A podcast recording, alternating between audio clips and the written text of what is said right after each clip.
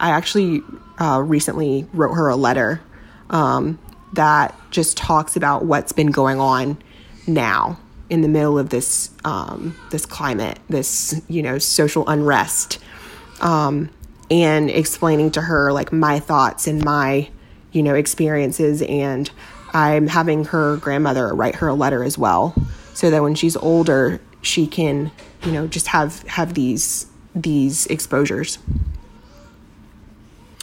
Um, so this letter, I you know, I'm writing for my daughter. I started writing it um, when the protests started. Um, so it starts off Dear Savannah. This is Humans of the Hospital stories about more than medicine. 2020 meant the pandemic, but also protests against police brutality.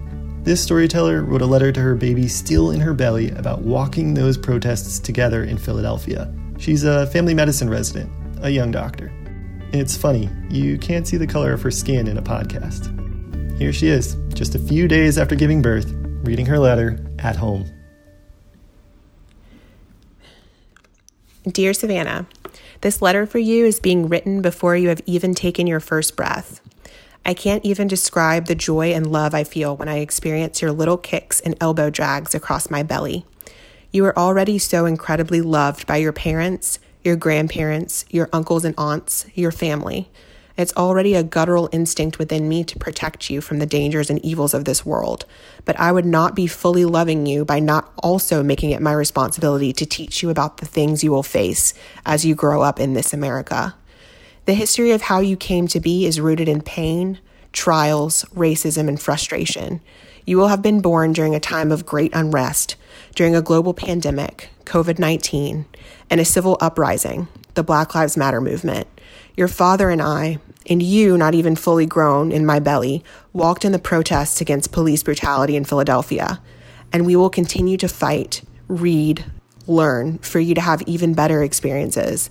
Savannah, my hope is that I provide you with a safe space, protect you, but also provide you a space for growth and for self love. We will be counting on you and your generation to be better than us, to continue to speak out, to exchange ideas, and to continue to create and advocate for your right to success, to freedom, to equality, to dream and achieve. We will be counting on you, my beautifully loved girl. Love you always and forever, your mama. Was that was that the first big day of protests in Philadelphia where everybody marched along Franklin Parkway to the museum, or was that some of the days after? It was um, about, I would say, five days into protesting. My husband was quite nervous about that just because um, there was definitely tear gas going out, going on outside of our window um, a couple of nights um, and afternoons during protesting. Um, I remember actually, I was going to a um, going to an emergency medicine um, pediatric shift, and I couldn't get out of the city. Um, I, you know, like everything was blocked off. Um, I had a friend um, who, when, you know, I eventually was able to kind of get around, I just wasn't sure what was happening, honestly. I didn't know that there were protests going on. This was very, very early. Um, and then I, when I got to the emergency department, I had a friend tell me that her car was surrounded by people and someone had a knife and people were kind of coming up to her. Um, and, you know, this was on her way to her shift. So there was a lot of just, you know, things going on, um, you know, really scary things at the beginning. Um, but I, you know, wanted to, I wanted to have walked in the protests. Um, I think that that was just very important to me. So we, we walked in the Fairmount protest in the area.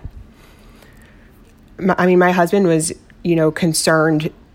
He did, we didn't want to go to any of the later protests.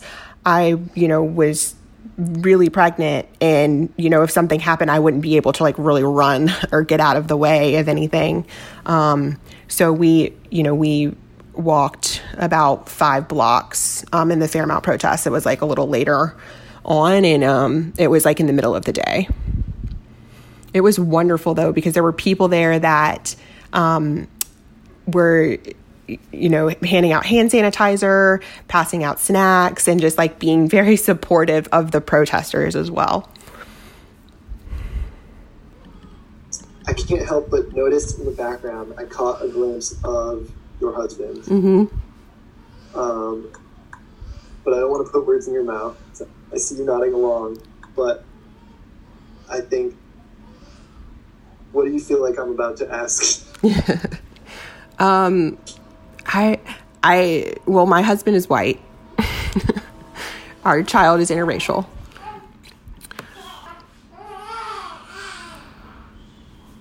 You have a future generation. what do you think about her future and what that will look like? Um, I'm hopeful.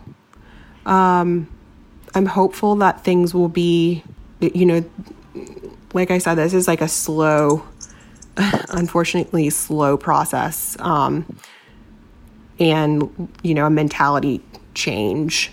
Um, I'm, I am hopeful that, um, she will experience you know better than I did. And I've experienced better than my parents. My parents experienced better than their parents. Um, so I I would like to think that things will continue to improve um, over time. That's the only thing that we can hope.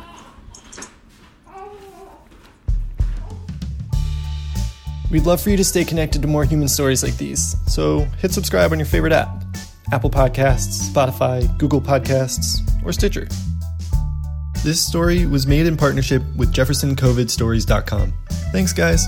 That said, none of this represents Jefferson Health. Thanks for listening to Humans of the Hospital. Find all the human stories at soundcloud.com slash humans of the hospital. Reach out to us for ideas and questions at humans.hospitals at gmail.com.